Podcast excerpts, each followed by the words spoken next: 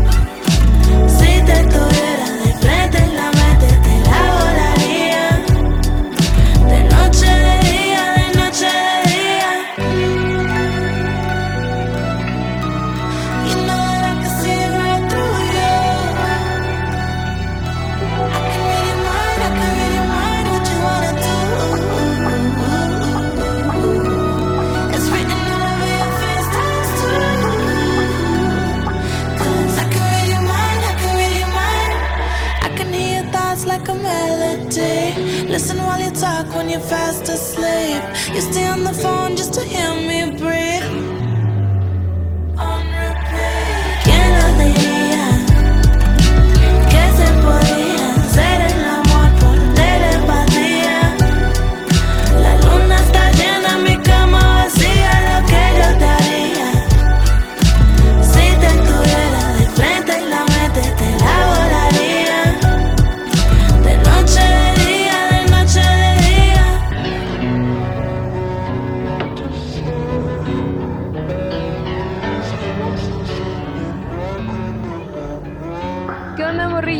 Regresamos aquí a La Voz de los Sin Voz por Amper y ya estamos con nuestro invitado.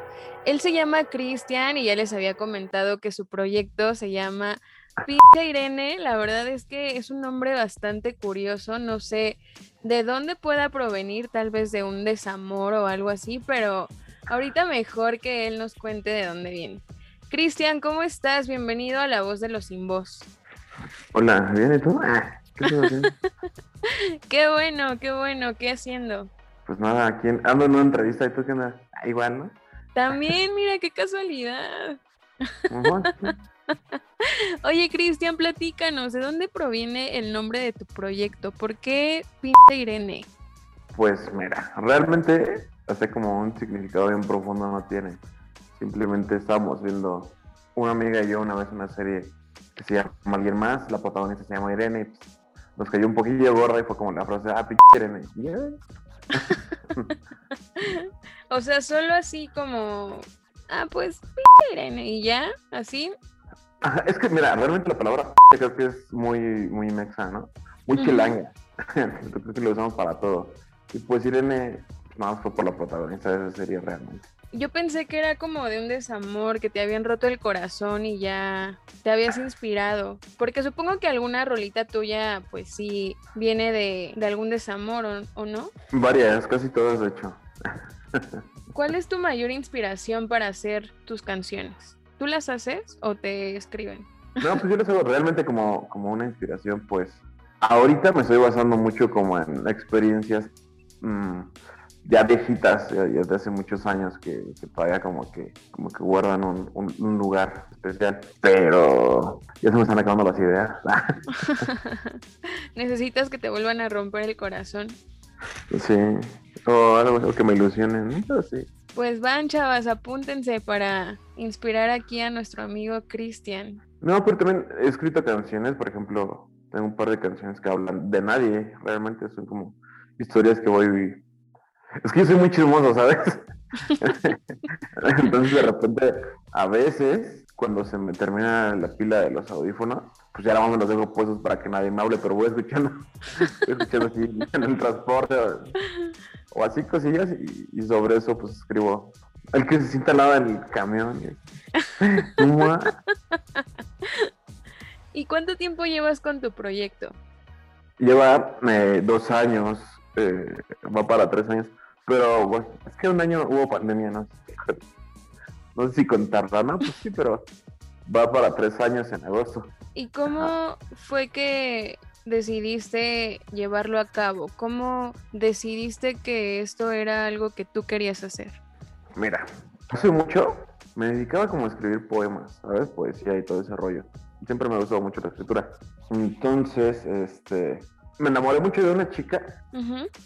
Y dije, pues debo escribir una canción, pero pues yo soy una papa para tocar instrumentos.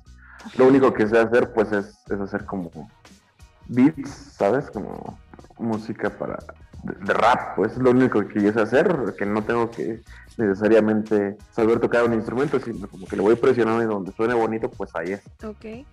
Entonces, este, pues dije, pues le quiero hacer una canción a esta morra. Y así empecé haciéndole canciones a ella primero. Ya posteriormente, ya lo, lo dejé, dejé todo ese rollo. Y pues también terminé, bueno, ella terminó conmigo más bien. Ah, no. Pero sin llorar, por favor, Cristian. Y dije, bueno, pues igual y la neta me estaba como, como metiendo en otros rollillos ahí como más. Me estaba deprimiendo mucho. Dije, no, pues mejor me voy a entretener haciendo otras cosas. Y comencé con el proyecto justo a hacer este, pues canciones. Ya eran como más canciones de desamor justo. Ok. ¿Y, Entonces, pues así comenzó, digamos. ¿Y qué más tienes que platicarnos sobre esto? ¿Crees que este proyecto te ha ayudado a ser una persona diferente a la que eras en ese momento? Mm, sí, creo que sí he crecido un poquillo como persona. Por ejemplo, en ese momento, cuando, cuando comenzó el proyecto, pues yo yo estaba bien despechado, ¿no? Pero comprendí que realmente pues la culpa no era, no era de ella, ¿no? Sino yo había tenido como ciertos problemas, todo eso, pero pues todo eso es obviamente con terapia y pues escribiendo canciones, analizando las cosas, dices, no, pues sí va. Entonces actualmente creo que sí soy una, una versión un poquito mejor de lo que era yo antes, ¿no? Tampoco te voy a decir que soy un tipazo, pero se hace lo que se puede. Y además del desamor, ¿qué temas tocas en tus canciones? ¿Ya? Ah, ya, pues no, nada más.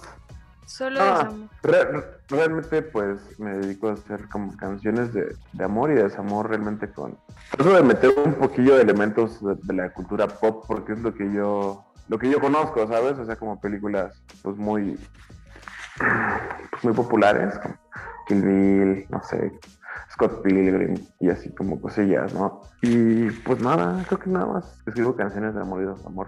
Realmente, por ejemplo, en el género del rap se da mucho, como hablar mucho de la calle, de las drogas y así, pero pues yo ni siquiera vivo eso, ¿no? Creo que sería como mentirle a la gente y decir, no, pues yo, yo hago esto y cuando realmente no, ni siquiera estoy viviendo esas cosas. O sea, se podría decir que tú has llegado a romper como ese esquema que conocemos comúnmente del rap que habla precisamente de personas que se la viven en la calle, que, o sea, sería como un subgénero del rap lo que tú haces. Así es, este, pues hay varios como géneros dentro del rap, ¿no? Está, por ejemplo, el rap malandro. En mi caso es como el rap romántico, el reggae rap, hay gangsta rap y todo ese rollo. Entonces yo me encasillo más como en el rap romántico. Un poquito más fresón, digamos. Como que de todo el rap es lo más fresón. ¿Y por qué elegiste este género? O sea, por ejemplo, tengo dos hijos, entonces, este, si en algún momento llegan a escuchar una canción, pues me gustaría que escucharan una canción que no los incite, por ejemplo, a, a, la violencia o a decir que yo ando en la calle, todo ese rollo. Digo, al final ellos tienen la libertad de escuchar lo que quieran, pero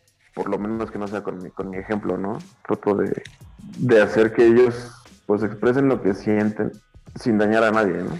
Claro. Entonces, pues, creo que este punto que tocas es muy importante porque precisamente a veces, no sé, los padres descuidan mucho a sus hijos en muchos sentidos, pero siempre el ejemplo es lo que tienes que darles. Entonces, si tú empiezas con algo bien desde casa, o sea, y si lo que haces, lo que compartes, lo que te apasiona, eh, es algo bueno y sabes que en algún momento tus hijos van a escucharlo, creo que es bueno pensar en ellos y no solamente en ti mismo. O sea, es una gran forma de darles un buen ejemplo, creo yo pues, o sea, digo, trato de hacerlo lo que está como dentro de mis posibilidades. ¿no? Sí, súper bien. ¿Y qué más me puedes decir sobre esta cultura? En las mujeres, ¿cómo has visto que se da este género? Pues igual, eh, igual es lo mismo. Creo que ahorita eh, está como muy en boga, digamos que igual eh, el rap un poquillo más, más como callejero, más de, barrio dentro de las chicas, por lo menos las que yo conozco. No sé si no me como tomado el tiempo de, de escuchar tanto a las mujeres, a las MCs, digamos, dentro de la cultura del rap, ¿no? Sí, hay un par de mujeres que sigo que son muy buenas, pero pues igual eh, están como dentro del género de, rap un poquillo más malandro, ¿no? y más de barrio. Pero digo, su gusto personal, pues. Pero pues poquillo a poquillo creo que van saliendo un poquito más de, de personas con proyectos interesantes. Hay una chica que se llama Jules Bond, que es muy, muy buena. Y actualmente pues creo que ella está ganando como mucha popularidad. Entonces sí, hay, hay buenos proyectos, más bien no es cosa de buscarle. Sí, por supuesto. Siempre creo que nos encasillamos en, en géneros y no nos damos cuenta que hay más allá de nuestra nariz. Entonces, qué chido que tú tengas como esa aportación para que igual la gente pueda encontrar tu música y encontrar música de alguien más. Cristian, eh, platícame, ¿qué más haces además de ser rapero? Ah, en las mañanas trabajo en la Secretaría de Educación Pública. Okay. pues soy en Godín, pues. Y los fines de semana soy gerente de un, de un barecito. También trabajo en una cafetería de vez en cuando. ¿Cómo se llama para ir a visitarte y que te avientes acá? El barecito se llama Colonial MX, está ahí en el centro de la ciudad de México. ¿Y estos tres trabajos tienen algo en común además de ti? ¿O por qué tan variado? Ah, porque necesito dinero. No, pues sí, realmente sí. Porque necesito dinero para subsistir. No, y aparte, eh, pues creo que encajé chido con, con los con los que son mis jefes, son personas con las que me llevo muy bien y, que aprecio bastante, entonces no es como que me cueste ir a ir a trabajar, sino al contrario, no disfruto como llegar y todo echar, echar el coto y ese rollo. Ya yo no lo veo como trabajo, ¿sabes? Lo veo como, ah, pues me voy a entretener un rato. ¿Y tu proyecto se ha visto afectado por esto de la pandemia? Pues que mira, realmente son, somos un proyecto emergente, entonces como tal, afectado, afectado, pues no, salvo las presentaciones en vivo, ¿no? Pero las pudimos sustituir por lives en Facebook, en Instagram y así. En mi caso, pues no se ve tan afectado porque realmente no vivo de la música. Pero pues actualmente al mes a lo mejor me da 20 dólares, 25 dólares por la reproducción de mis canciones. No es como que a la fecha sea algo de lo que pueda vivir. Muy bien, y acabas de decir, somos un proyecto emergente, o sea que hay alguien más contigo. Pues mira, siempre está conmigo Saúl, que es mi DJ, y justamente pues él también es quien como el encargado de, de ensamblar las canciones a manera de que se puedan tocar con, con una banda en vivo. Eso suena increíble, ¿y lo has hecho Ajá. antes? Una vez, una vez quisimos hacer algo acústico, pero fue hace mucho y salió, salió necesariamente mal. O sea, salió mal realmente porque yo me subí borracho a tocar. Es algo que aprendí que, que aprendí que no, no tengo que hacer realmente, no. Lo tengo que tomar antes de, antes de subirme a tocar. A lo mejor ya en el escenario una chelita, ¿verdad? Está chido. Pero de esa vez aprendí que no tengo que hacer eso. Sí, salió horrible. Aparte era un día de los madres, eh, era un, como un bazar, un bazar y llevaron como a varias bandas. Y, y nos dejaron para el final justo. O sea, yo me la pasé bien, ¿sabes? Me imagino que sí, pero no sé la gente.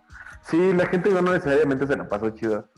Y para este proyecto que me platicas de música en vivo, ¿cómo es? Platícame más sobre eso. Suena interesante. Te digo que yo realmente como conocimientos de música, de tocar un instrumento yo no sé, pero mi DJ sí, él sí conoce como, como varios fundamentos teóricos, digamos, y, y él ya ha estado tocando con, con, con otras bandas anteriormente. Entonces tratamos de hacer que suene lo más parecido, porque realmente no es tan fácil acoplar los beats que yo tengo que son muy electrónicos a una banda en vivo. Realmente queremos hacer que suene lo mejor posible y lo más apegado a, a la versión original. Pero pues obviamente va a cambiar un poquillo. Pero aún así creo que está bastante interesante esto que tienen en mente, pero antes de continuar con esta charla nos vamos a ir a escuchar una rolita tuya que se llama que se llama Tu villano favorito. Esto es de Ah. pinche Irene y lo escuchamos aquí en la voz de los sin voz por Amper. Ajá, ajá. El pinche Irene, papá.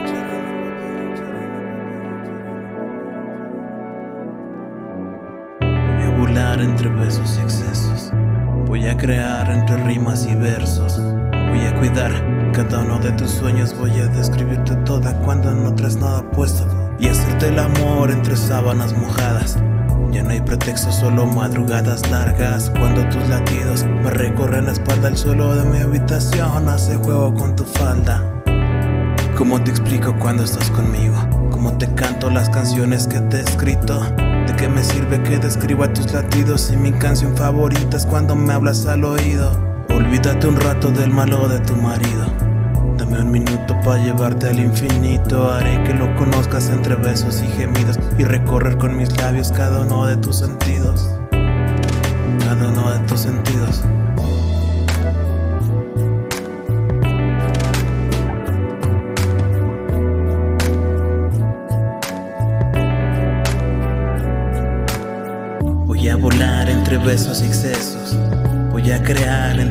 Rimas y versos. Voy a cuidar cada uno de tus sueños. Voy a describirte toda cuando no traes nada puesto. Voy a volar entre besos y excesos. Voy a crear entre rimas y versos. Voy a cuidar cada uno de tus sueños. Voy a describirte toda cuando no traes nada puesto. Dame una hora de cada una de tus noches. Dame la mano y vámonos de vacaciones. Dile a tu vato que las rolas que te pone, yo te las escribí mientras besaba tu escote. Ah. Dile a ese tipo que yo lo maldigo, que tú dijiste que eres más feliz conmigo. Que yo te quiero pa' mi lunes a domingo y el llanto que te provoca yo soy el que te lo limpio. Que de los besos tú te quedas con los míos. Te vuelvo loca cuando te quito el vestido. Que te maquilles para estar feliz contigo y que las noches las pasamos entre sexo y vino tinto. Sé que al despertar tú no vas a estar conmigo. Y me has llamado tu villano favorito. Que espero el viernes para repetir el ciclo y de lo que pasa en la casa tú somos los testigos. Tú y yo somos los testigos, ma. La pinche papá.